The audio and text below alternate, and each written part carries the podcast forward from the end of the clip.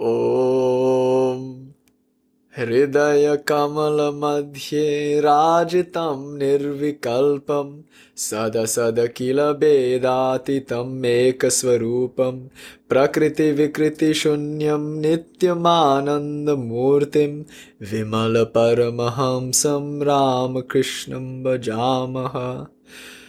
Om निरुपममतिसूक्ष्मं निष्प्रपञ्चं निरीहं गगनसदृशमीशं सर्वभूतादिवासं त्रिगुणरहितसच्चिद्ब्रह्मरूपवरेण्यं विमलपरमहंस रामकृष्णं भजामः। वितरितुमवतीर्णं ज्ञानभक्तिप्रशान्तिः प्रणयगलितचित्तं जीवदुःखसहिष्णुं धृतसहजसमाधिं चिन्मयं कोमलाङ्गं विमलपरमहंसं रामकृष्णं भजामः Om, I meditate on that one who sits resplendent in the middle of the lotus of the heart, one without a second, beyond the touch of nature, eternal, the very image of bliss, beyond notions of existence and non existence. That one I adore. I meditate on that one who is exceedingly subtle, formless and actionless, who is as vast as the sky, the Lord of all, the indweller in all beings, beyond the touch of the three gunas. That one I adore. That one who has the form of consciousness, bliss absolute. Om, I meditate on that one who takes up a human form, moved by compassion to end the suffering of humanity, to teach knowledge, devotion, and the highest peace. That one who, though light of limb, is the very embodiment of consciousness. That one who is ever established in Sahaja Samadhi. That Sri Ramakrishna I adore. May all of this be an offering to him. Om. Peace, peace, peace.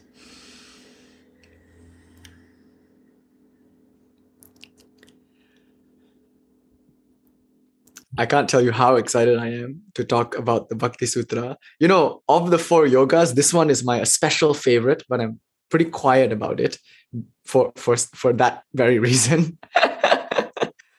um, and so it's a wonderful opportunity now to explore it. This most excellent of yogas, this tradition of bhakti, this ecstatic love for God. Now, all of the yogas are, yeah, right, Kat? so all of the yogas make us happy in a particular way. You have to remember the goal of all of this is fulfillment but not in like a fleeting transient way as we typically find pursuing things in the world but in a lasting fulfilling meaningful and deep way. So we understand from this tradition that nothing short of enlightenment of realizing realizing god or realizing the self will will ever truly fulfill us. Uh, we've already we've come upon a settled conviction that nothing short of this will fulfill us. So we've realized together the purpose of life is God realization. So call it what you will self realization, Brahma Jnana, Nirvikalpa Samadhi, um, Savikalpa Samadhi, God realization, whatever name you give it, it's clear that until one is established in this experience that transcends all experience, no lasting happiness can be found. So the goal then in all of the yogas is the same meaning, purpose, happiness, true happiness. Hello, dear song. Welcome. so the happiness that we're talking about here is a very ennobling kind of happiness. Ah, we see you today. it's not a fleeting happiness. It's not a sensation happiness. It's beyond the senses. And more importantly, because it is beyond the senses, because it is beyond the mind, it is therefore not susceptible to change and decay as with the things of the senses and the things of the mind. So we are looking for something transcendent to the body and mind, to the to the realm of experience. It's an otherworldly sort of happiness that alone will fulfill us. We know that. And each of the yogas, each of the approaches to spiritual life conceptualize this same goal in different ways. So it's tremendously important to look at this one no thing, if I may be Buddhistic about it, in different ways. And the way we're going to look at it over the next several weeks is through the lens of bhakti, through the lens of love for God. And that's incredibly exciting. So let's, in the beginning of all of this, just sketch out all these different yogas and the different ways in which they conceive the ultimate goal or the ultimate uh, attainment, the ultimate achievement. And then we'll contrast bhakti to these others and show, hopefully, that they're the same. So, interestingly, we know that this attainment is, as Krishna says, that by which nothing higher uh, after attaining which nothing higher need be attained. Na gurunapi vichalyate. Na dukena gurunapi vichalyate. That, that having attained which not even the heaviest sorrows can shake you or move you. It's a really kind of meaningful sort of joy. This goal is hard to speak about, obviously, because it itself is not an object like other things. So it's not to be attained in the same way that we go out and attain objects. It's not an experience. So we're not going out to kind of catch hold of an experience, however gross or however subtle. It's thereby difficult to talk about because it's a different category of experience. That's why I think it was so nice to do the Aparokshanubhuti class alongside with this one, because we can kind of see that this Aparokshanubhuti of Shankara is exactly what is being spoken about in the Bhakti Sutra, albeit in a slightly different way. Okay.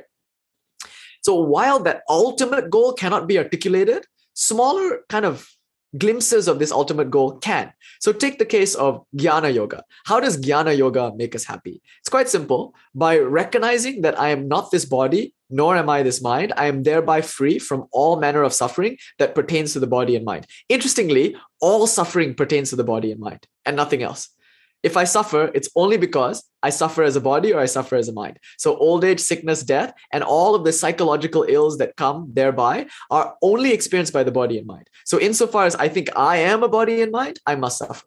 Of course, in a much deeper way, if I do think I'm a body and mind, I will identify with that which is incomplete, not quite whole, and therefore I will act in the world driven by desire to find that fulfillment which I don't sense is part of my inherent nature. So I'll go out into the world filled with desire, kama, and as a result, I will incur karma, whether good or bad. And karma keeps me in the cycle of birth and death called samsara. So, insofar as I have agyana, ignorance, I'm going to have kama, desire, and therefore I'm going to enact karmas, actions, with necessary reactions of good and bad. And thereby, I find myself in this wheel of birth and death, wandering samsara, looking for satisfaction, but like Mick Jagger, realizing I can't really get what I want. You know, and um, realizing that I'll never quite get satisfied. So, like that, that's that's the the situation sketched for us by Jnana Yoga, and the solution is very simple. If the problem is agyana, then the solution is jnana. If I don't know what I am, if I think I'm the body and mind, and thereby all these the, the slew of problems comes then fix that. Solve the problem at the root. If the root is avidya or agyana just cure it with jnana. Realize in the depths of your being that you never were a body never were a mind never will be never were and now even now aren't a body and mind. What are you? Some something beyond that it can't, again, can't quite be articulated what this is. However, recognizing this fills one with a joy and a sweetness. It's called Atma Rati, which means savoring the self. So just look at the language here. Yeah, some secret third thing. Look at the language here. Atma Rati. There's a deep, deep meaning in recognizing one's own innate nature as awareness something very sweet about that. There's something deeply meaningful, so meaningful that it's so satisfying, so satisfying that all the other satisfactions of the world pale in comparison. So the only reason, now follow this closely, the only reason why a jnani would not want to go out into the world and pursue sense pleasures is because they found something better.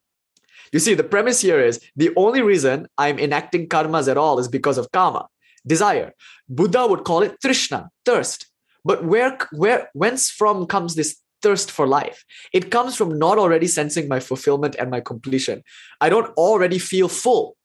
Now, the self is by nature purnam, it's full. So, to recognize myself as the self is synonymous with experiencing fullness, wholeness, completion, satisfaction. Insofar as I don't feel that self satisfaction, that atmarati, then and then alone I will go out into the world and like get into trouble chasing this or chasing that. I will be a victim to craving and to fear, to anxieties and to possessivenesses and all manner of jealousy. So life becomes a problem because I'm looking for fulfillment. And the only reason I'm looking for fulfillment is because I'm not already fulfilled in and of myself as the self.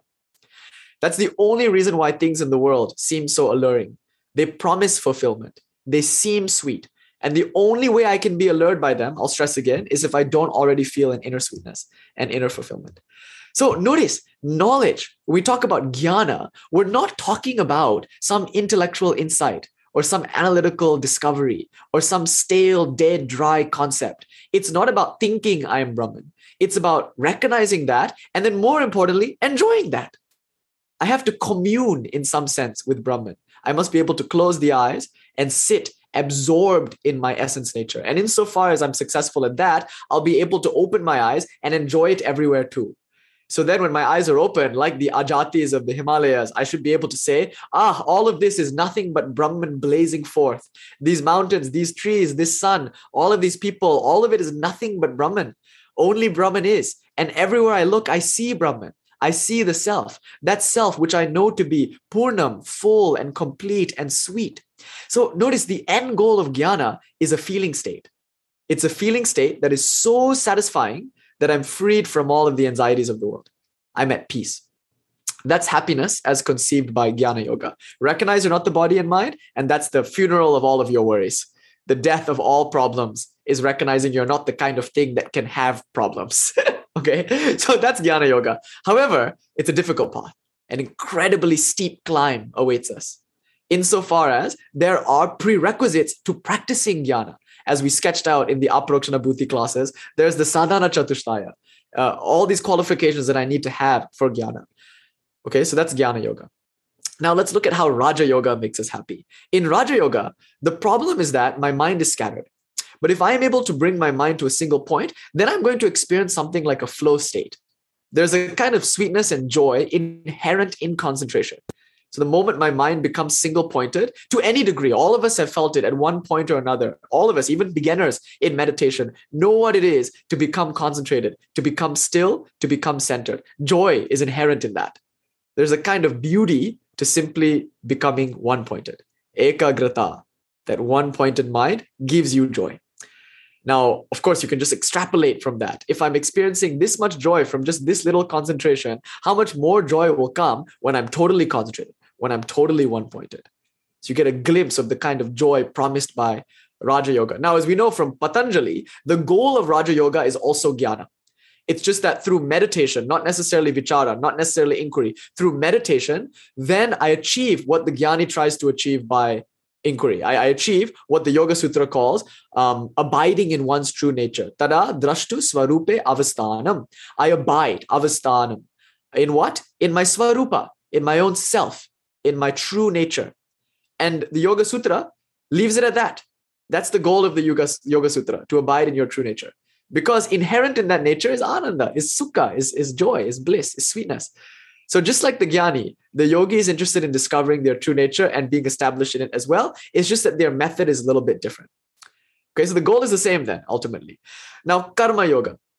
Karma yoga is seen often by gyanis and yogis alike as a kind of preparatory stage. It's seen as a purification technique to help settle the mind and settle the senses so that I can actually sit and meditate, so that I can actually inquire into the subtle, you know, um, ideas presented by jnana texts like Aparokshana However, karma yoga is not just a preparatory technique, as Shankara and previous philosophers might have given us the impression, but like Swamiji goes to great lengths to prove in his karma yoga, karma yoga itself, in and of itself, is a complete path. And there he stresses that no faith in God is necessary.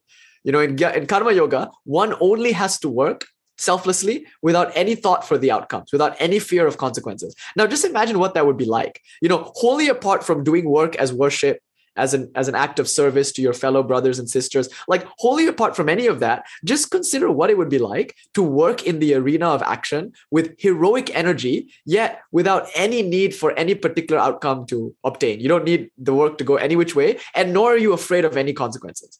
Just kind of extrapolate the feeling of moving about in the world like it, with such a badass state you know? You don't care at all what the outcome is and nor are you afraid of any consequences and yet and yet you feel this heroic energy and will to do work, to do activity.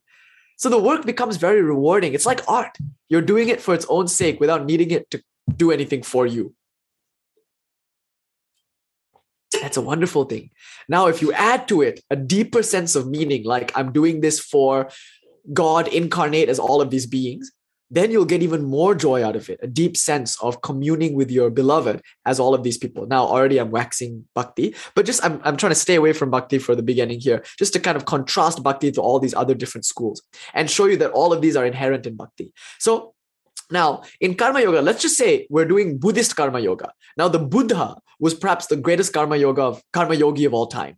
Right? He spent his whole life doing nothing but serving other beings. In fact, legendarily, his last day of life, remember, he's like dying from food poisoning. He chose to spend his last hour on earth teaching a lesson to just a random stranger who happened to come to his cave or hut or whatever, asking for some spiritual advice.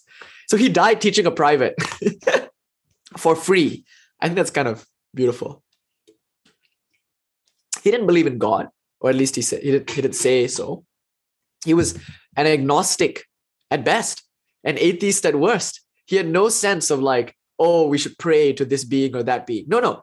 His God was his brothers and sisters. His God were animals and plants, so much so that the first veterinary clinics came up during the time of the Buddha.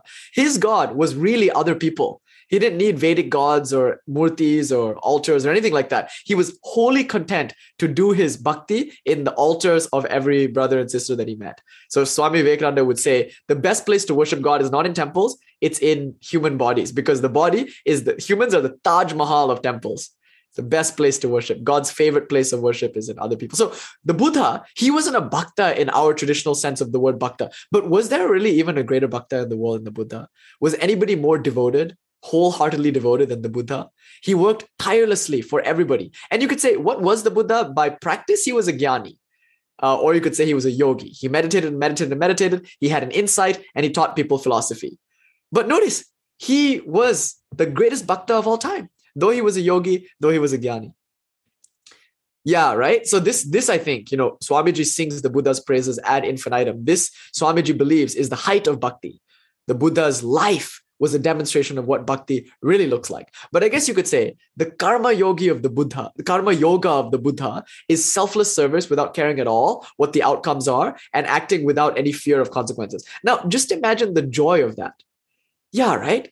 Like the Buddha didn't need to know God. He knew it in brothers and sisters. So what what what would be the joy of that? You can imagine, you can just feel what it would be like, how rewarding it would be to act in the world without caring for consequences and without caring for uh, outcomes. Be wonderful. No fear, no attachment. You just do work for its own sake. It would be very engaging and very rewarding. So, in this sense, all the three yogas, jnana, raja, and karma, bring a certain kind of joy. And I hope that you can see they're very interrelated. The joy of all three is a little bit like self sufficiency, enjoying one's own inner state without needing anything to be any which way outside. Do you see? That's kind of like the basic kind of understanding in all of these yogas. The goal is to become happy by virtue of one's own inner being without needing happiness from anything else.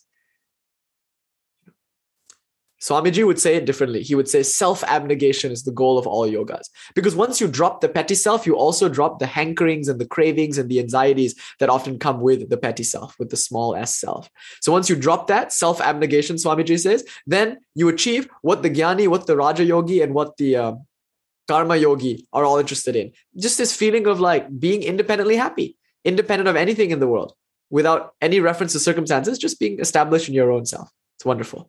Now let's look at bhakti. So, bhakti has inherent in it all these other yogas. How does it have jnana yoga? Because if you love something, the closer you get to it, the deeper that love will be. So that means the ultimate expression of love is oneness. It must be because if you get so close to something, ultimately you will merge into that one thing. And you'll see this all over the place in Kabir's poems, in Mira's poems, in Ram Prasad's poems, all these great bhaktas, they all sing about this ecstatic union. You know, this feeling of becoming one with the objects of their beloved. So much desire to, to approach that, that beloved.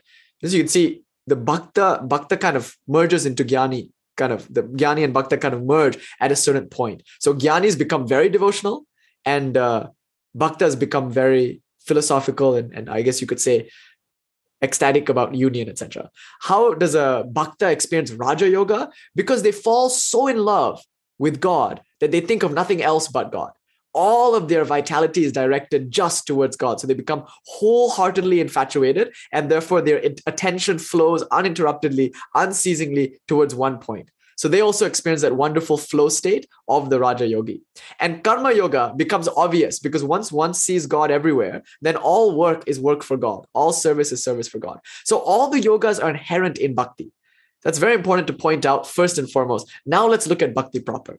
What is bhakti? In its own right, what is the approach of bhakti? That's what we're going to study. The text that we're looking at is called the Bhakti Sutra. It was composed by the legendary Narada. And like the Yoga Sutra is a manual for yoga, like the Upanishads is in some sense a manual for jnana yoga. And like the bhagavad gita of course it's got a lot of stuff but you know people see it as a manual for karma yoga. The bhakti sutra is the text par excellence for the study and practice of the path known as bhakti yoga. The way of love the way of devotion the path of um, becoming wholeheartedly attached to god. Now, as you know, all of these yogas ought to be practiced together. I wanted to sketch all four, but now I want to zero in on two big reason for why I'm doing this is partly because we're tantrikas. And tantrikas are not interested in one sidedness. We want our cake and we want to eat it too. So we want to be gyanis and bhaktas. We want to have nectarian ecstasy wedded to piercing insight. We want to know God and to love God. We want to be God and then part from God and sport with her. We want it all. We're not satisfied with one sided devotion. We don't want to be dry gyanis, nor do we want to be sentimental, shaky bhaktas running after experiences that come and go without any understanding that God is the self of myself. We want to enjoy both attitudes. We want to be able to sit with eyes closed and have deep communion with the self in samadhi, nirvikalpa samadhi. Then we want to open our eyes and see that very self embodying herself as every being, and thereby we enjoy the sport of bhakti. We want nitya and lila, and we won't stop until we have them both. We demand both. and you could say one one experience in in Shaiva Tantra is called Shiva Drishti, which is vision of Shiva. Now Shiva, as you know, is vast transpersonal awareness. So Shiva Drishti means closing one's eyes and becoming absorbed in oneness, in Nirvikalpa Samadhi, resting in the space between breaths, in the space between thoughts, no mind, amani bhava, no mind. You know, mano nash, dissolution of all thought constructs, chitta vritti nirodha. That's Shiva. But that's not enough. When you have experience of Shiva, then you open your eyes and you have this thing called Shakti Drishti, which is the experience of Shiva manifesting itself as everyone, as everything, as God, as the created world, as all created beings, you know, Jiva, Ishvara, Jagrat, Jagat, sorry. You see everything as nothing other than God. That's Shakti Drishti. So the goal of like Tantra then is to commune with eyes closed, commune with eyes open. That's the idea. So we have to balance both. So my deep, deep delight is to try to harmonize the two of them. So insofar as that's what we're doing, we're going to really, for the rest of this course, focus on just jnana and bhakti, having now explained how raja and karma are inherent in bhakti yoga. So as far as bhakti yoga texts go, the bhakti sutras is first and foremost amongst them and we'll go verse by verse slowly and look at each verse and it's it's, it's a wonderful adventure because Narada tells us about pitfalls and obstacles along the path and he gives us very many practices to start cultivating bhakti. Because typically when we say you know the path of love and the path of devotion some people will say um, that's just not me. It doesn't come naturally to me and as Kat is saying, do we do we really even know what love is? Have we ever really truly loved anyone ever in our life? We make pretenses about love. We say we know what love is. We use the word all the time, or rather misuse it. But do any of us really know what it is to love? And what is it that is being loved? We don't even know anything about God. So, not knowing about God, how can we love that which we don't know? There are all these questions that arise. Um, but before we address any of those questions, a maybe more fundamental question than any of that is just what if it doesn't come naturally to me? What if I'm not predisposed or inclined to love God. And even if I am, maybe it's not as much as it needs to be for a genuine practice of bhakti yoga. Now, fortunately for us, the Bhakti Sutra provides actual practices whereby we can cultivate this devotion. Where we, we, if we don't love God already, there are practices here that will help us love God. And if we already love God, there are practices here that will help us love God even more and more and more understand exactly what God is, or rather isn't. Okay, so that's a beautiful thing. Now, when you look at bhakti and jnana together, you, you, you have to think that they're both the two wings of a bird or the two tires of a bicycle. It is possible for a bird to fly on one wing, and it is possible to ride a tricycle, but only clowns ride tricycles. It's better to ride a bicycle. it's better to fly with two wings. So, how do they work next to each other? Now, jnana is a neti neti path, meaning you're saying not this, not this. Jnana helps you push things away, um, mostly the world you're pushing away that which you know does not satisfy you. So jnana is a kind of neti neti path. Whereas bhakti, by contrast, is an iti iti path. You pull something towards you. So you push the world away and pull God towards you by the same action. Now, jnana done by itself, in some sense, is premised on creating a vacuum. If I can just push the world away, there will be a God shaped vacuum there. And God will rush in to fill the space that I just created. Just like in our Hatha Yoga class, when we stretch something, blood will flow into what was previously constricted. So making space will cause there to be an inflow of something. Similarly, if I can make space by pushing away all that is transient and ephemeral and illusory, you know, if I want to use that language, then I make space for that which is real, um, that which is eternal, that which is stable, God.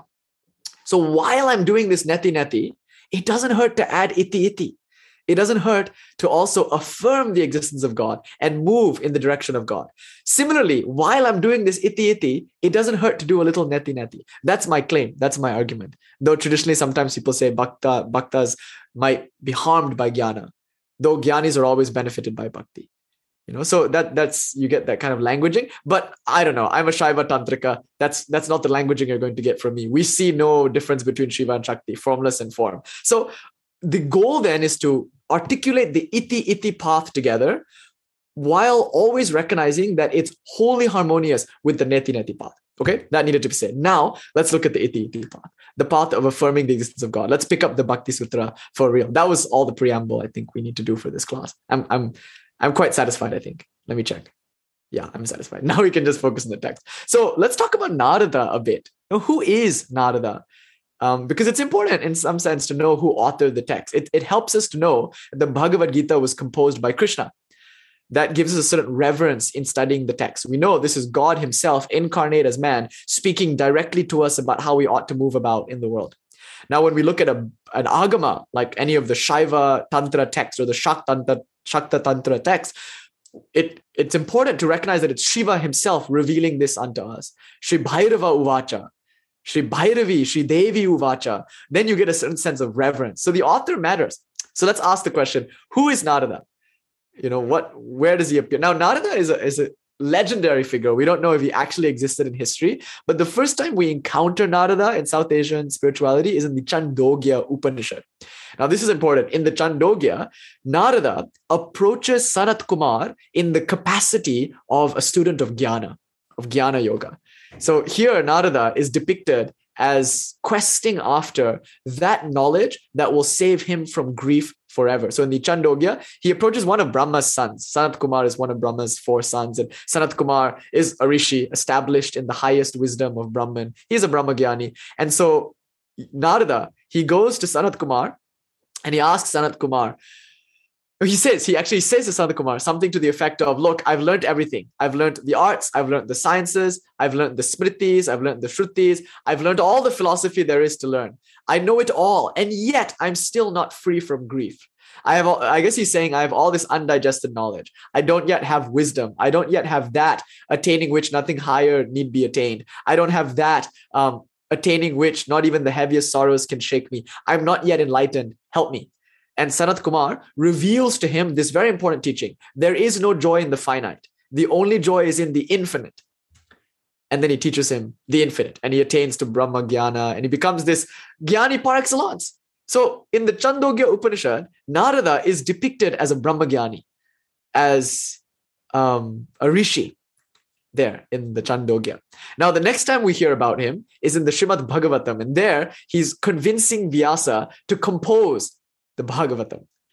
So Vyasa, you know, he composed the Vedas, he composed the Mahabharata. He's like this great poet rishi of India, uh, Kaviraj, king among the Kavis, king among the poets. And so he is now being enjoined by Narada to compose what would later become one of the most important bhakti texts of all time, the Bhagavatam, which tells the stories of Krishna and Dhruva and all these other great bhakti stories are all there in the Bhagavatam. So Narada is begging Vyasa to compose the Bhagavatam. And there, Narada gives us a bit of a biography, an autobiography. He tells us who he is. And he actually tells us about two of his past incarnations. So we get a story not only of one life, but of two lives. So here's the story of Narada in his own words to Vyasa. I'm paraphrasing a bit, but Narada claims that in a previous cycle of existence, you know, different cycle altogether, he was the son of a maidservant, which I think is very important. He's not like a Brahmin or a Kshatriya, or maybe, you know, he, he's of a low caste. You know, he's not arguably one of those people in ancient Indian society that would come into contact with spiritual knowledge, that would be meditating and studying and learning Sanskrit and all of that. He's in some some sense not qualified by caste from orthodox indian standards you know? So he's he's a child of a maidservant but by his good fortune the maidservant is a maidservant in a rishi's house. So this is like a forest hermitage or some cave or something and there's like a, a group of rishis great sages great philosophers who are gathered there and they meditate and they practice spirituality and this maidservant arguably would like you know probably would pick flowers for them for their worship, clean stuff, and manage the house and stuff like that. So this boy was the son of such a person. And there he was, a low-born boy wandering about at the feet of all these rishis. Now the rishis took a great liking to him. So they started to instruct him. And in their company, he soon developed a deep love for spirituality. So he learned a lot about spiritual life from the rishis. And one rishi uh, apparently took such a liking to him that he fully initiated him into the mysteries of religion and he started practicing and practicing and practicing. And one day, tragically, his mother had died. And I think she was bitten by a snake or something while out picking flowers, or something had happened. Something tragic happened, and the mother died. And so this young boy, who would later become the great sage Narada, he was freed of his last earthly attachment. So his mom was no longer there. He no longer had to help the rishis, and he'd already received enough education to go off on his own and actualize what he had learned. So he said to the rishis, I'm going off into the forest. I'm going to perform austerities. So he left. He left behind his old home. He left behind his dead mother, and off he goes into the forest. So it's a bit like the Buddha. He leaves behind a life he knew to go into the forest and learn from life itself.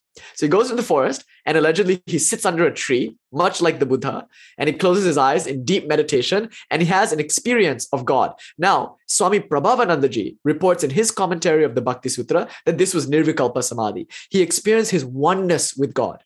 So he didn't have a vision of God in the traditional sense of seeing God as the other. He actually had a very high experience of merging right away into God and feeling himself to be God, you know, discovering the oneness of him and God. Now, when he opened his eyes, the experience went away and he was very eager to get it again.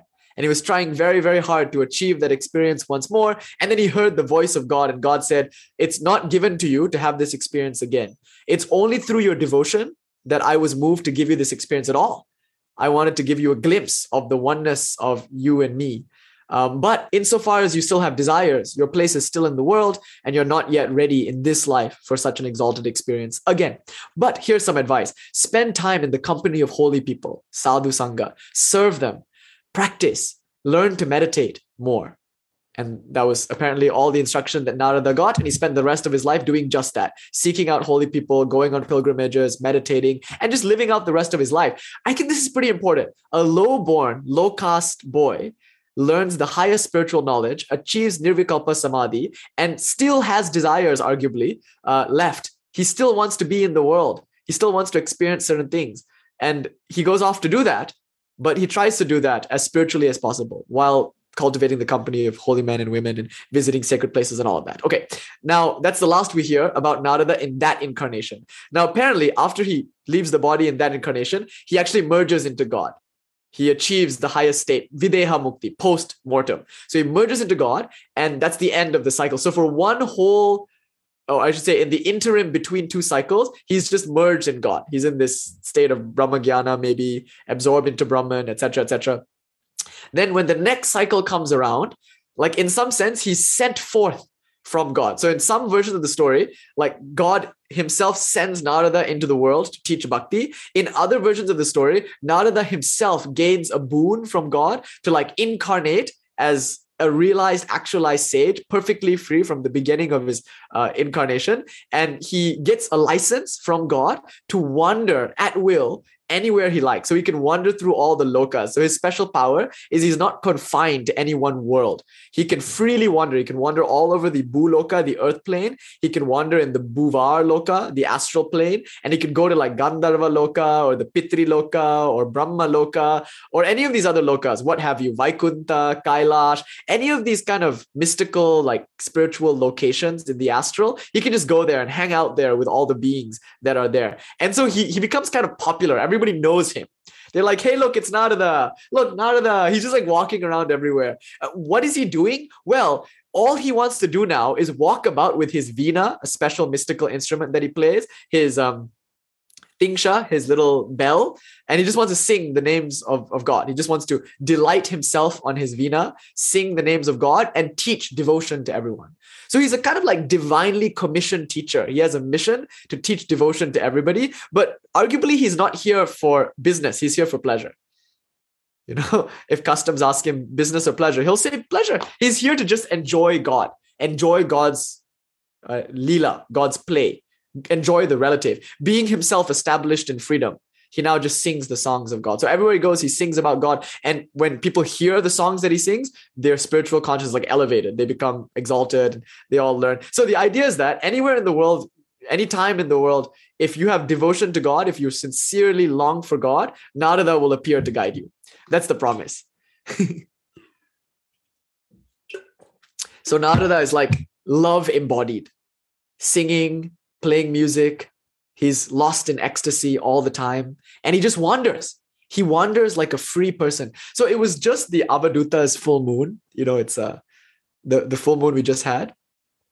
It's a full moon for Avaduta, for Dattatreya. It's called Dattatreya Purnima, the full moon of Dattatreya. Now, an Avaduta is a person who wanders the world with no attachments whatsoever. He's often naked. He looks like Lord Bhairava. Lord Bhairava is himself an Avaduta, and uh, he often is surrounded by dogs, which are seen as kind of outcast in Indian society. And he just like meditates everywhere. He's totally absorbed in Brahman consciousness. And so he's free. He's free of all things. And he wanders. The Avaduta typically walks around with his water pot, needing nothing, caring for nothing, just like the wind, like a breeze blowing through, you know, in the world, but not of it. Like a lotus leaf, nothing sticks to him. Water just glides off of him, and he just, you know. So Avadutas are like that. Narada has that vibe though he's not scruffy and hanging out in cremation grounds with dogs, typically he's garlanded in jasmine flowers and wearing beautiful things, and his hair is done up really nicely. But in the same way as an Avaduta, he wanders about totally free, just singing and being established in bliss. Okay, so so much for Narada. Narada is the embodiment of love, and he's here to teach bhakti, the path of love. So it, it seems like Narada himself will come to a sincere aspirant to teach them love. It happened to Dhruva. So in the Bhagavatam, we get a story of a boy named Dhruva. And this is a very important story too. By the way, I'd like to kind of elliptically um, get at a few principles in bhakti. So hopefully you can hear hear implied in what we've said so far a few principles, such as Narada being a low caste boy, you know, uh, Narada having desires still in the world his first time around. You know, like all of these are very important to keep in mind. Okay, now the next thing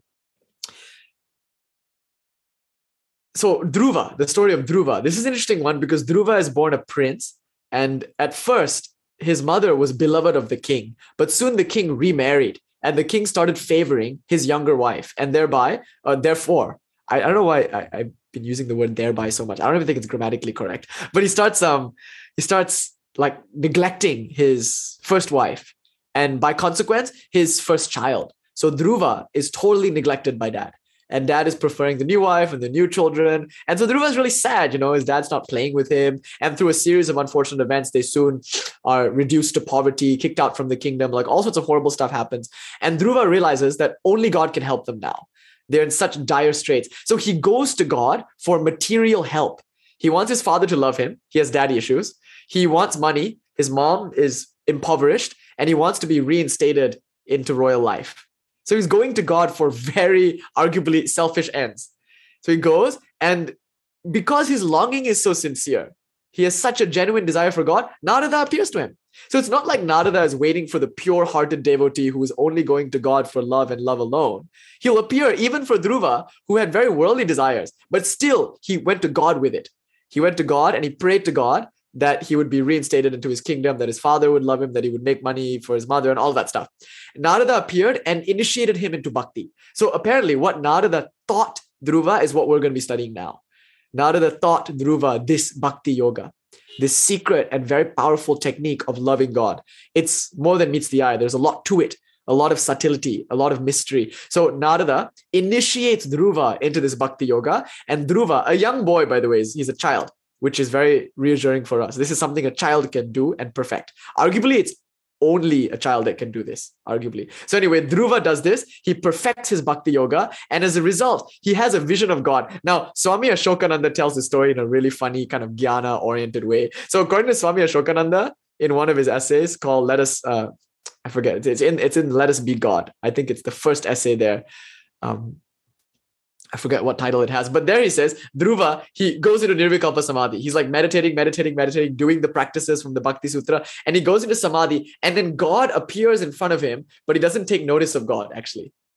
He's too absorbed in the love of God to even notice when God shows up. This is a very important point. Love itself becomes God for Dhruva. God is kind of like secondary to it. It's the love between him and God that totally absorbs him, not God. so that's another principle that we're going to talk about. God is love, as Swami Vivekananda said. Okay, so then God appears and Dhruva is wholly unconscious of it. And God, apparently, according to Swami Ashokananda, says, Dhruva, I'm here, I'm here, and has to like jostle him out of his samadhi, apparently. So then Dhruva is like, oh, hi. And and apparently god says so dhruva you wanted this this and this. You wanted to be reinstated into your kingdom. You wanted your dad to love you. You wanted money for your mom and to you know all that. Here take all of it. And he says no i don't want any of those things anymore. Why do i want my dad to love me anymore? I'm over that. Why do i want a kingdom? I have no use for a kingdom. I found love. So look at this renunciation. He didn't he just didn't have taste for the kingdom anymore because he found something better. He was so fulfilled. It's an atmarati. He's so self-satisfied with loving alone that he doesn't need the kingdom that he prayed for in the first place. So this is a very important point. Dhruva was praying for money, for a kingdom, for love from his dad. He was praying for very worldly things. Though that was his entry point, it wasn't his ending point. His ending point was a complete distaste for any of those things, being established in the joy of love and love alone. So God was like, "No, I'm sorry. Um, you have to get what you asked for." And gives him his kingdom, instills him uh, in the installs him as the king in the kingdom. So he goes on to be King Dhruva, and he you know he he rules. But in any case, he was made into a star in the sky. He's the pole star. Dhruva is like the brightest star in the sky because he's there as a kind of example and guide for everyone. What a guide, huh? Starts re- really selfishly, but you know, his deep, deep, deep sincerity and longing was what made a bhakta out of him. And God did appear to him, give him whatever he wanted or whatever. And not that he even needed it at that point. So, anyway, that's the story of Dhruva. Now, in the Bhagavad Gita, we get four classes of bhaktas. And we can see, yeah, it was a cool character arc, right? And we can see um, which which one, to which one does Dhruva apply? You know, which one of these applies to Dhruva? The first type of bhakta in the Bhagavad Gita is the one who is totally frustrated with the world, deeply dissatisfied, and is kind of like a loser type and really needs something and therefore goes to God for it. So prays to God for money, for security, to save them from the problems of the world. yeah, I know. So this is one class of bhaktas. the person who goes to God because they're deeply dissatisfied in life. Okay. Yeah. And the second type of devotee is one who um, desires things in the world. So this is not a person who's frustrated and depressed. This is a person who's full of craving and wants things and has desires. So they go to God to have those desires fulfilled. They say, God, give me a car, God, give me a house, God, you know, that's the second type of bhakta. The third type of bhakta is a kind of philosopher type, maybe like the Buddhist logicians or the Advaitins, you know, who don't actually meditate. You know, there, there are some Advaitins like Sri Harsha who claim that logic is higher than meditation and spiritual experience. So there is a class of devotees actually. They're very devoted but in a dry and overly philosophical way where they're not interacting with god. They're just kind of discerning the real from the unreal. They're just an- analyzing and all that. And that's still awesome. That's still a third type of bhakta. Now the highest type of bhakta though is the bhakta that can say mother made make me mad with thy love. What need have i of reasoning? The bhakta that can say um, give me mother love and love alone I want only love for thy lotus feet. A love untainted by desires, a love unsmitten by selfishness, a love craved by the devotee for the sake of love alone. I don't want bodily comforts. I do not crave name and fame. I do not seek the eight occult powers. There's no one in this world I can call my own but thee. Mother, give me that kind of love. So that bhakta is the fourth class of bhakta and it's the highest class. A bhakta who loves God for love's sake alone. That bhakta is more interested in love than in any outcome of love. In fact, that bhakta is more established in love than even the object of love, God. It's love for love's sake. Now, all four bhaktas, Krishna says, are, are, are awesome. You know, he says all of them are noble. They're all great because they're all coming to God whether it's because of fear or anxiety, whether it's because of desire or craving, whether it's through jnana or philosophical inquiry, having logically deduced the existence of God, like the Nyayas and the Vaisheshikas, or through wholehearted devotion for love and love's sake alone, all of them are noble. All of them are to be celebrated. So Krishna in the Bhagavad Gita himself expresses inclusivity to all classes of bhaktas, which is awesome, I think. Okay, so that's Narada. Um, and that's Dhruva, the story of Dhruva. So Narada initiates Dhruva into this wonderful mystery. And the Bhagavatam is full of stories like this. Prahlada, you get all these great stories of great bhaktas. So over the series of our few lectures that we're going to be doing on the, the Bhakti Sutra, we'll of course share a lot of stories together about bhakti. Because really, bhakti, if you want to learn it, you have to learn it from the gaze of, of, of I mean, from from stories. You know, you have to learn it from the great saints of this tradition, the great bhaktas, really moving stories. So now I just want to read you a little bit from perhaps one of the greatest bhakti books of all time, the Gospel of Sri Ramakrishna. As Divyananda Prana Mataji once said to me, everything you need to know about bhakti yoga is here in the Gospel of Sri Ramakrishna. It's perhaps one of the greatest books on ecstatic love. And um, I want to give you a kind of taste of what this ecstatic love looks like as um, Swami Nikhilananda reports it, translated from M. So I'm going to read to you now um, the chapter called The Festival at Panihati. Okay, so I'm going to read to you from. So what happens is, you know, they're all going to this festival in Calcutta.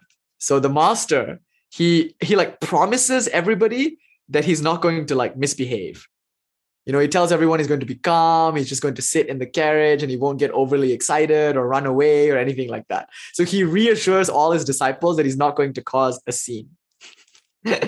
so here's what happens. I'll read to you a little bit from uh, my gospel, page 253, the Swami Nikhilananda version. yeah, exactly. So the master had been invited to the festival by Manisen, who is the custodian of the temple. Ram, M, Rakhal, Bhavanath, and a few other disciples went with the master in a carriage. Okay, this is actually not the scene where he promises the people that he won't go crazy. This is a bit earlier. This happens, that scene that I was describing happens later when he gets cancer. And then, you know, it was not good for his health for him to be participating in these extravagant religious events. So he told everyone that I won't do anything, I'll just sit quietly. And of course, he didn't do that. So this is actually not that story. I'm realizing now this is a little earlier. Uh, but look what happens. On his way, to uh, Panihati, Sri Ramakrishna was in a light mood and joked with the youngsters. But as soon as the carriage reached the place of the festival, the master, to the utter amazement of the devotees, shot into the crowd. he joined the kirtan party of Navadvip Goswami Manisen's guru, and danced, totally forgetting the world. Every now and then he stood still in samadhi, carefully supported by Navadvip Goswami, for fear he might fall to the ground. Thousands of devotees were gathered together for the festival. Wherever one looked, there was a forest of human heads. The crowd seemed to become infected by the master's divine fervor and swayed to and fro, chanting the name of God until the very air seemed to reverberate with it what a description. The crowd were you know they were infected by the master's divine fervor and the very air was reverberating with the fervent shouts of hari hari you know? Um, Drums, cymbals, and other instruments produced melodious sounds. The atmosphere became intense with spiritual fervor. The devotees felt that Gauranga himself was being manifested in the person of Sri Ramakrishna. Flowers were showered from all sides on his feet and head. The shouting of the name of Hari was heard even at a distance, like a rumbling of an ocean, like the rumbling of the ocean. Can you imagine, like that place, just the kind of the vibe of it? Dare I use that word, you know? Just and, and you can't even imagine the scale of this festival. Thousands of people, as far as the eye can see, all chanting in divine fervor. There must be something to it. If all these people are so drunk just from the second hand high of Sri Ramakrishna whirling about and dancing and singing the name of God. Sri Ramakrishna entered by turn into all the moods of ecstasy. In deep samadhi, he stood still, his face radiating a divine glow. In the state of partial consciousness, Mahabhava, he danced, sometimes gently and sometimes with the vigor of a lion. Again, regaining consciousness of the world, he himself sang, leading the chorus. This is Bhava. So he's going through all these different moods, you know. Um, and so what ends up happening is the crowd is like surging and surrounding him, and they all eventually make it to the temple. And he goes into the temple, and they're all trying to cram and get in the temple, and they're peeking in through the doors and all that. And everyone is just so infected by by his fervor. Now, here we're seeing Sri Ramakrishna exemplify three states of bhakti that we learn from the life of Sri Chaitanya and all the great, uh, uh, all the great kind of um, Vaishnavas that that really dis- describe the states of Lord Chaitanya. You know, Gaudiya Vaishnavism, they've really kind of got it down to a science by studying the life of Vaishnava. So, three states to note here. One is his state of singing the name of God. So when Sri Ramakrishna is singing, or when Lord Chaitanya, who is a figure that we'll be acquainted with a lot in the course of this series, when he's singing the name of God, he's in the state called bhava, which is a kind of conscious state in which he's consciously enjoying God. Then he goes into this state where he can't sing anymore. No words are coming from his mouth, but he's still dancing, sometimes gently, sometimes with the vigor of a lion. This is called Mahabhava, the great absorption or the great mood. Then he goes into prema, which is samadhi. There he doesn't sing or dance. He just stands still in samadhi, like in his pictures. You know, there's a wonderful picture where he's like being supported by Hridoy. That's his samadhi. So he's in prema. This is the bhakti language for this is prema, where one becomes so absorbed that one loses all outer consciousness. The body becomes stiff as a board. There's barely any breath. And it looks like, you know, you're like a radiant, beaming corpse. And he would alternate between these states. He would go from samadhi to bhava to mahabhava. He would, you know, run the whole gamut of these experiences. So notice it's a very dynamic state. Now, in the case of Sri Chaitanya, welcome, Freedom Das. Good to have you. Good to see you. Now, in the case of Chaitanya Mahaprabhu, you know, he used to dance in the streets and he would be surrounded by a crowd, just like in the scene aforementioned. And there's a story where when he was in samadhi, it was at night, right? People would hold torches up to his face just to kind of see him in that state. And once you saw him in that state, you would get such a second hand high that you yourself would start dancing around. So the, the bhava, the, the bliss of the bhakta is contagious. It infects everyone around. I like the word infects. And everyone becomes enthralled by watching the bhakta be a bhakta, you know? That's one demonstration of bhakti and the fervor and joy inherent in it. Now, let me give you another one. This one I think is a little more intimate. So, this next scene is from the chapter M at Dakshineshwar. So, now uh, M has stayed in Dakshineshwar for like nine days. You know, he's like effed off from all of his worldly responsibilities and he's just living in the temple garden itself staying in the Panchavati, staying in the Nahabat, like that. He's like living with the master. Yes. so he's here. And they have a lot of really, so many deeply intimate conversations by the bel tree, just the two of them, master and disciple. It's very sweet, very deep. And some of the deepest teachings, I think, happen in these few chapters. So anyway, um, towards the end of the book too, you get some really crazy deep teachings when he's close to the end of his life. But I think this is particularly interesting. So here, page 357, they're talking about bhakti and, and things of that sort. Um again master says i perceive that living beings are like different flowers with with various layers of petals. They are also revealed to me as bubbles some big some small. So master is just talking as usual. He's describing his experiences. He's giving lessons. He's just kind of talking. He's in a normal state, arguably. Then look what happens. While describing in this way the vision of different divine forms, the master went into an ecstatic state and said, I have become, I am here. How thrilling. He's identifying totally with consciousness. And then he's saying, I, consciousness, have become, I am here. Uttering these words, or oh, who knows what he's saying, really. This is my interpretation. Uttering these words, he went into samadhi his body was motionless. He remained in that state a long time and then gradually regained consciousness, partial consciousness of the word world. So again, you get this idea of prema and mahabhava, partial consciousness, samadhi. So every time you see samadhi in bhakti, no, it just means prema. And if you see partial consciousness, that in between state, no, in bhakti, it's just it's called mahabhava. Okay. Okay, so he, he regains partial consciousness of the world. He began to laugh like a boy and paced the room. His eyes radiated bliss as if he had seen a wondrous vision. His gaze was not fixed on any particular object, and his face beamed with joy. Still pacing the room, the master said, I saw the Paramahansa who stayed under the banyan tree, walking thus with just such a smile. Am I too in that state of mind? Then apparently he sits on the small couch and starts talking to the Divine Mother as if she was right there with him. And he says, I don't care to know. I don't even care to know. Mother, may I have pure love for thy lotus feet. Then, as a kind of aside, he like looks to M and says, one attains this state immediately after freeing oneself of all grief and desire. Then apparently he looks back to the mother and he says, Mother, thou hast done away with my worship. Please see, mother, that I don't give up all desire. Mother, the Paramahamsa is but a child. Doesn't a child need a mother? Therefore, thou art the mother and I am the child. How can a child be without the mother? Sri Ramakrishna was talking to the Divine Mother in a voice that would have melted even a stone. Again, he addressed her, saying, Mere knowledge of Advaita, I spit on it. Thou dost exist as long as thou dost keep the ego in me. The Paramahansa is but a child. Doesn't a child need a mother?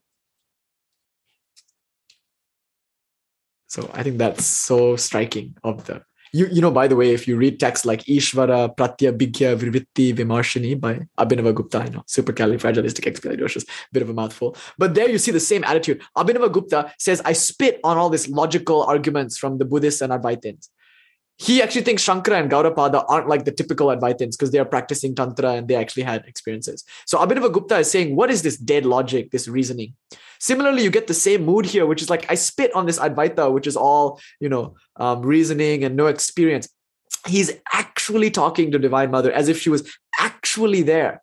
Now, Swami Vivekananda, in his intimate talks at Thousand Islands Park in June of 1895, he says to his disciples, and these are his like highest quality disciples in America, he says to them, the Divine Mother is a person that can be seen and spoken to.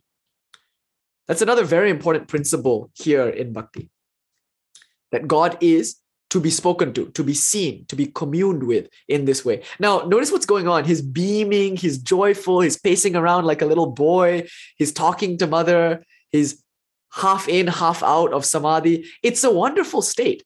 And just reading about it excites you, right? Can you imagine living in that state where you could talk to mother anytime you wanted, where you could come in and out of samadhi? It's the highest expression of a human life. Now, notice he said, Mother, thou hast done away with my worship. So, here I want to introduce another principle of bhakti, and that's the difference between Gauni bhakti or Vaidhi bhakti and Para bhakti. So, Gauni, I'll put it in the chat. Gauni bhakti or Vaidhi bhakti is rules, regulations, rituals. Vidhi means injunction. So, for instance, when the sun sets, I am to perform an arati. That's Vaidhi. I have to do that. The sun is setting. Now it's time to wave the five items in front of Divine Mother. When I see Mother, I bow. I do a pranam.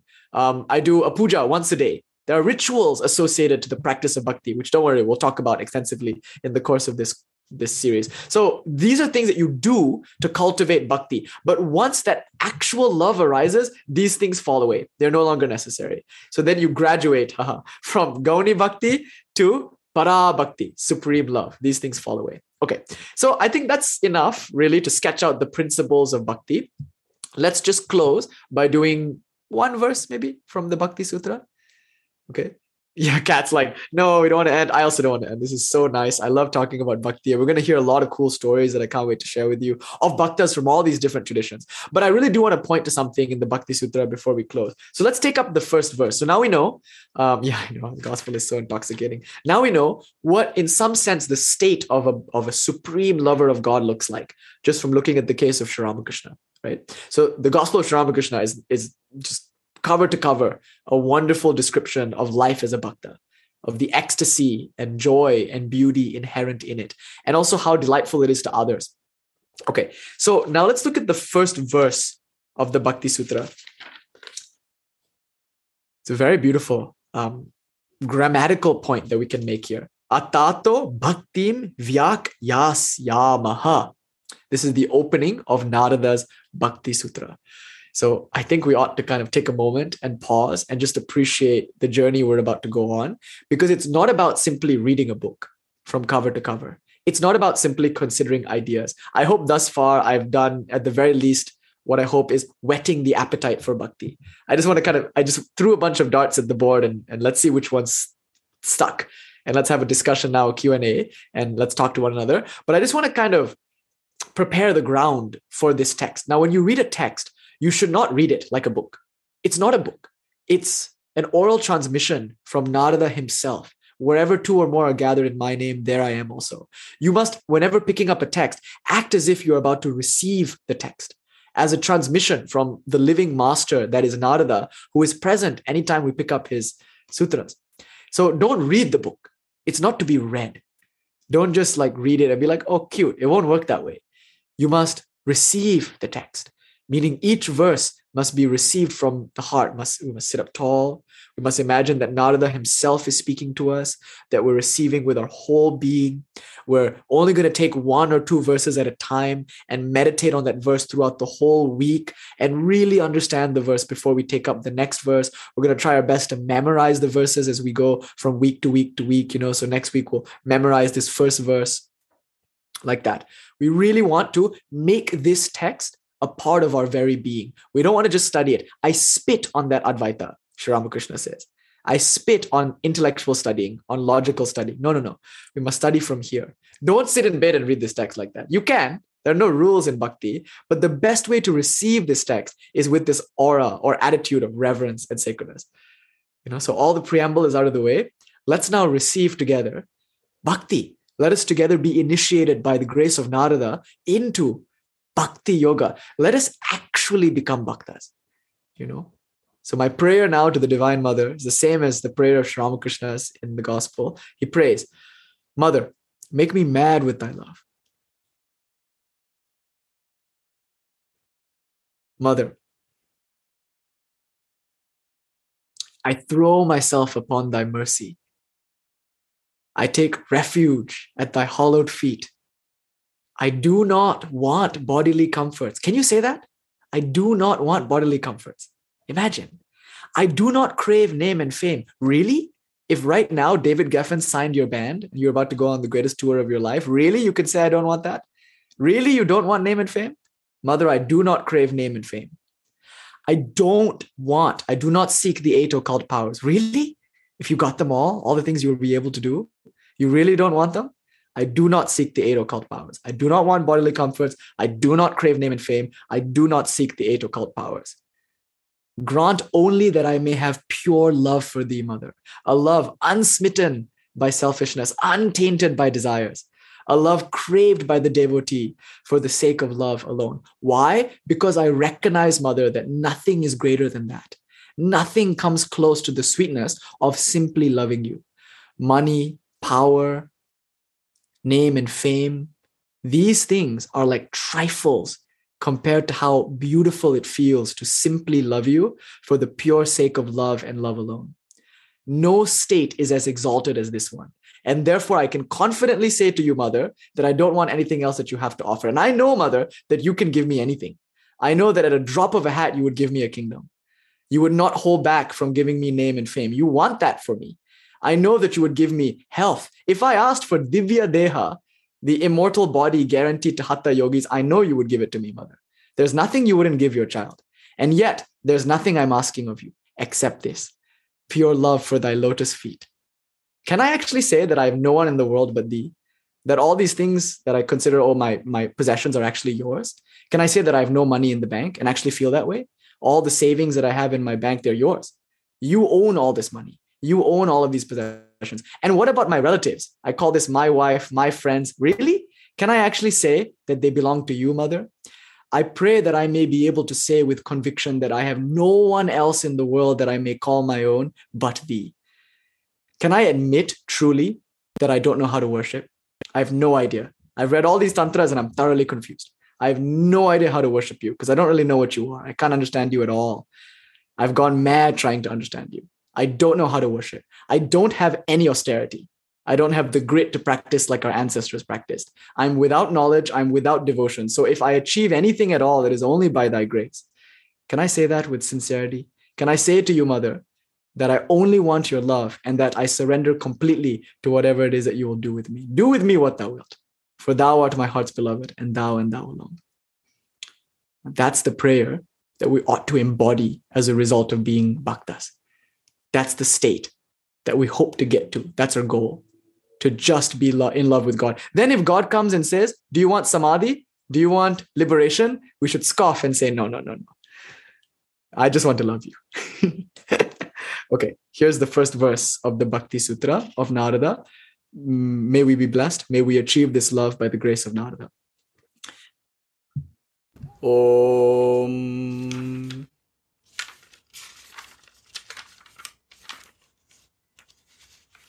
Atato Bhaktim Vyakhyasyamaha. And now, therefore, an exposition on bhakti. And now, now, therefore. Why is there the word atato? Why not just bhakti vyakhyasyamaha? An exposition on bhakti. Now we know in every text, whenever we study a text, each text provides us four details in the beginning of the text. This is called Anubandha Chatushtaya. What are the contents of the text? What is the goal of studying this text? What is the relationship between the contents and the goal? And to whom is this text addressed? All text must give you these four pieces of information so that you can decide whether or not you should study this text. So here we're being told what the contents of the text are. So why not just say bhaktim vyakhyasyamaha? Why say atato bhakti vyakhyasyamaha? What's the function of that atato? Interestingly, it implies something that comes before you pick up this text. And now, now what? Now that you have longing, now that you recognize that there's room in your life for devotion in any capacity, now that that has arisen in you, Therefore, I, Narada, am here to give you bhakti. And now, therefore. So that's the beautiful thing. The only reason we're studying it now is it must be because Narada favors us. And the only reason he favors us must be because we are sincere uh, aspirants. So recognize that about yourself. You want God, whether you've articulated it or not. You must want God. Otherwise, why would you be studying this text? And now, therefore, in answer to your longing, to your craving to feel the living presence of God, I will exp- exp- uh, expose bhakti to you. I will reveal bhakti to you. It's not as simple as it might have sounded. Okay, yes. And I'm just going to close with this last verse, verse 2. Yes, ready to receive. So now this verse is so important to me because of the Sanskrit grammar. It's very, very beautiful what he does here. Satvasmin parama prema rupa sa, that bhakti.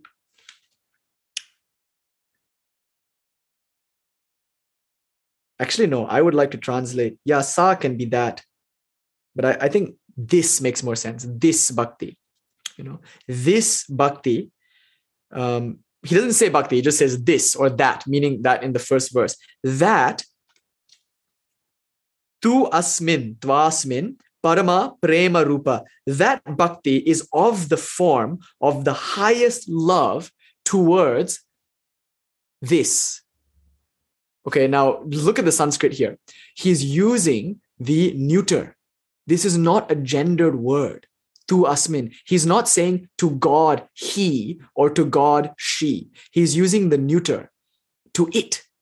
But he's saying this. So look, he's not specifying what God is or what God isn't. He didn't say God is Vishnu Narayana. He didn't say it's Shiva. He didn't say it's the formulas. He just didn't say. And nowhere in the text does he say. Doesn't that give you goosebumps? It's eerie. A text about the love of God is not really that interested in God, it's interested in love. So there's no need to say whether God is he or she or it or formless or has form. That's up to you to decide. Because your object is not as important as your relationship to it. It's the love that is truly god not whatever um you know image you've set up to reflect that love. I think that's what is happening here.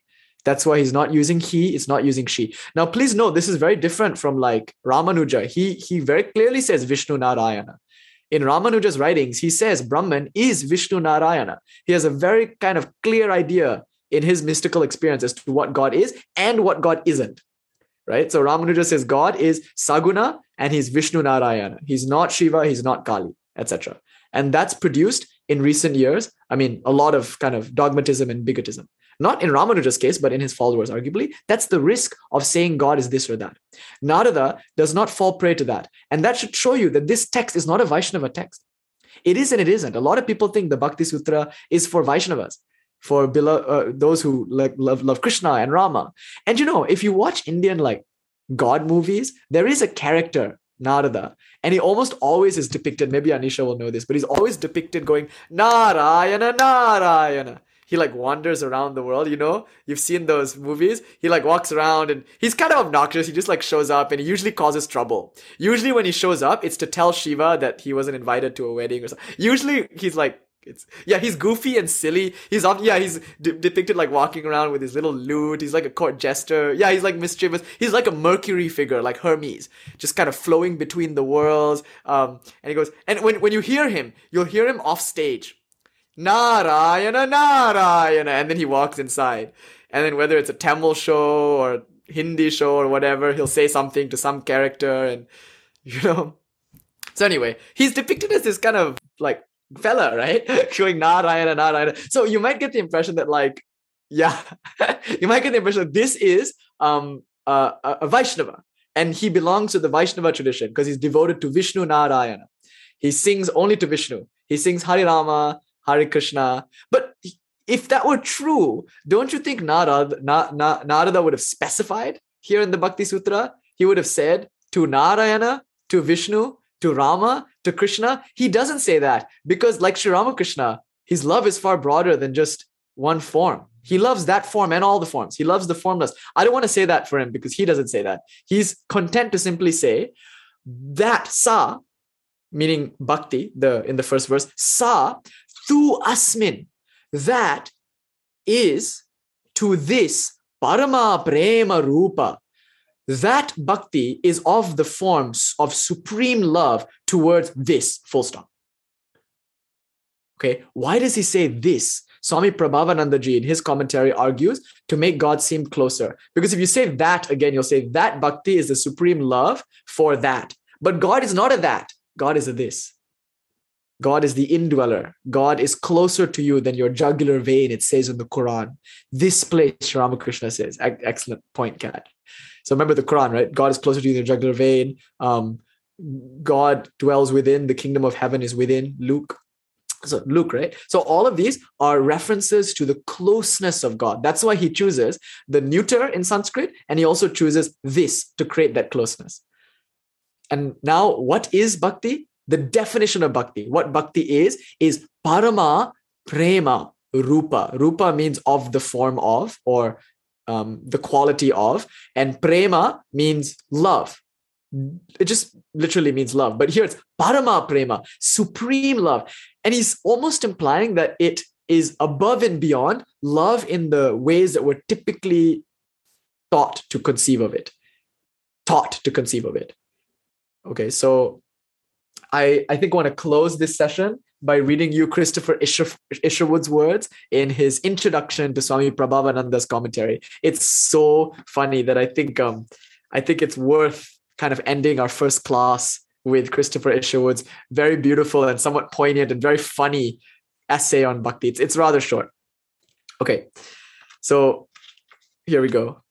You know, it's crazy. Christopher Isherwood does in like three pages what I've taken an hour and 20 minutes to fumble and try to do and not even do. He so elegantly describes bhakti. Look at look at what he says. This is goals. Narada tells us that the path of devotion is the easiest path to God. Oh, I forgot to say, it would be remiss of me to have started a bhakti um, class and not said this. Sri Ramakrishna, in, in no uncertain terms, explicitly enjoins the way of Narada as the practice of this age. So he says the easiest way to get to God the best path for this day and age is the path of bhakti enjoined by Narada. So Sri Ramakrishna himself is giving a stamp of approval of this text as the best text. Okay. So even Narada, he, he tells us that the path of devotion is the easiest path to attain God. The path of devotion, called Bhakti Yoga in Sanskrit, is the approach to God through love. The Bhakta makes a continual conscious effort to love God and to feel God's love for him. To this end, he repeats God's name, japa, and performs ritual worship, Krishna Seva. In order to have a particular object for his worship, he fixes his mind upon one chosen aspect of God, the Ishta Devata, or one out of the several divine incarnations.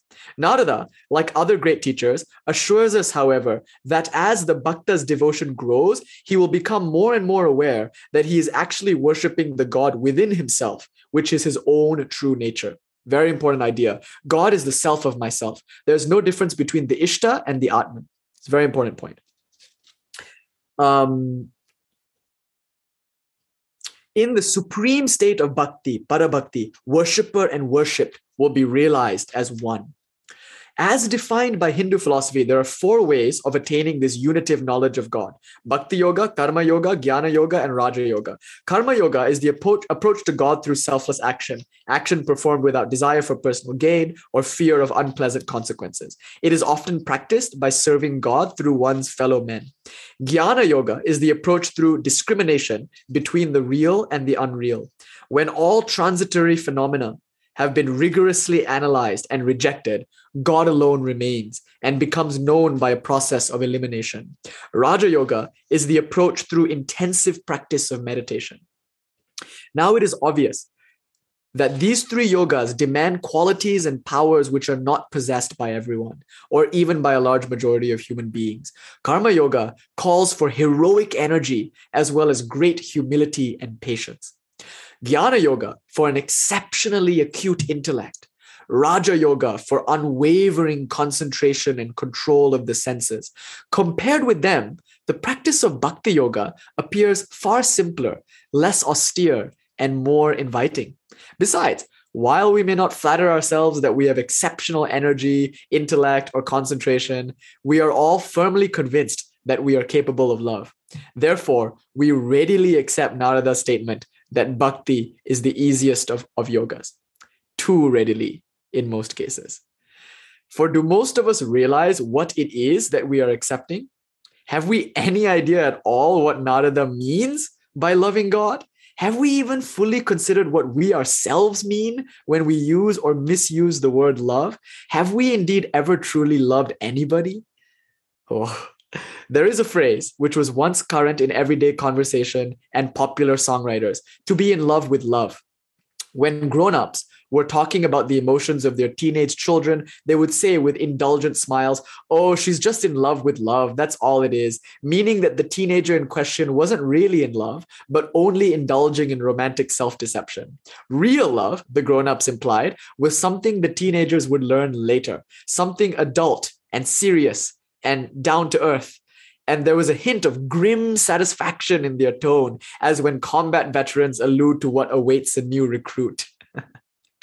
the phrase has gone out of fashion, but the attitude persists. Real love is still defined in terms of sequences and responsibilities it creates social acceptance or disgrace, marriage or divorce, wealth or debts, childbearing or childlessness, domestic slavery or desertion. When people seem to be talking about love, they are in fact discussing its consequences more often than not. Indeed, it is sometimes hard to see the love for the consequences. The relationship usually discussed is, of course, the sexual relationship. But no one can deny that the relations between parents and children, friends, colleagues, even animals and their owners can become equally strained in times of crisis and create similar economic and social difficulties, similar torments of jealousy, and merciless struggles of opposing egos. There are many people, certainly, who manage to loosen the bonds of their own egotism enough to be able to love each other more or less unselfishly throughout their lives. Love, or at any rate, the memory of love is always present to some degree, even uh, in the unhappiest of relationships. And as Narada reminds us, all love, no matter how the ego may distort or restrict it, is in essence divine.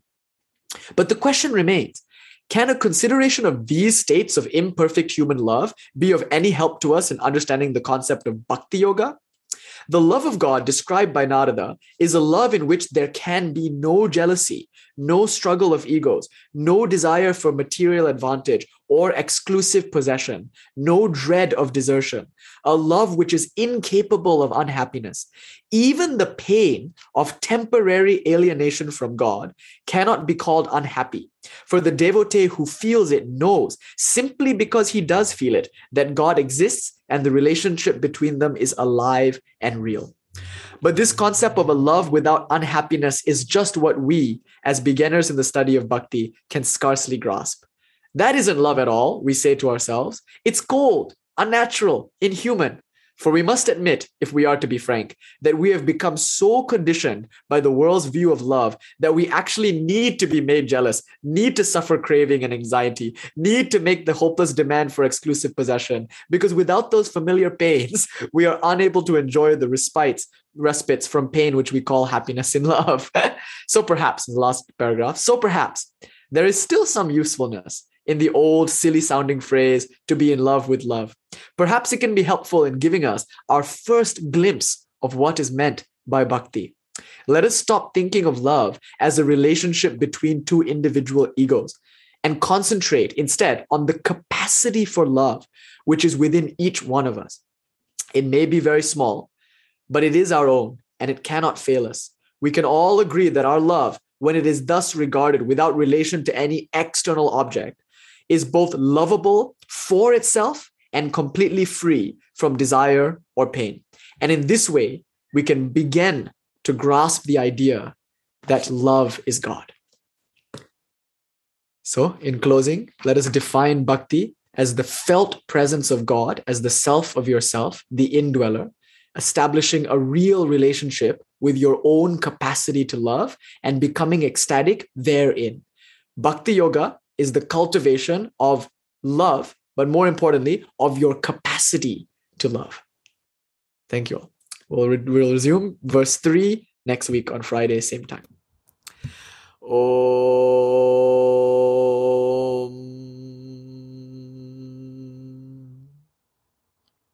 नमः शिवाय सततं पञ्चकृत्य विधायिने चिदानन्दघन स्वात्मा परमातव भासिने। ॐ सर्वमङ्गलमाङ्गल्ये शिवे सर्वतसाधिके शारण्ये त्र्यम्बके गौरी नारायणि नमोऽस्तु ते ॐ श्रीहरिं परमानन्दमुपदेष्टारमीश्वरं व्यापकं सर्वलोकानां कारणं तं नमाम्यहम्। ॐ सम्यग् बोधविचारेण भावनामस्वभावतः लब्धबोधोदयानन्दं वन्दे संस्थानमात्मनः। ॐ शान्ति शान्ति शान्तिः। Salutations to that Lord Shiva who is consciousness saturated with bliss, the self of myself, who is always performing the five divine accents. Salutations to that Narayani, Lady of the Universe, who is the beauty in all things beautiful, the consort of Shiva, the accomplisher of every task, the three-eyed shining Gauri. Salutations to that Lord Hari, Vishnu, the attractive one, who is the all-pervading spiritual cause of everything, who is the teacher of teachers, who is bliss himself. Salutations to awareness saturated with bliss, which is discovered upon any inquiry.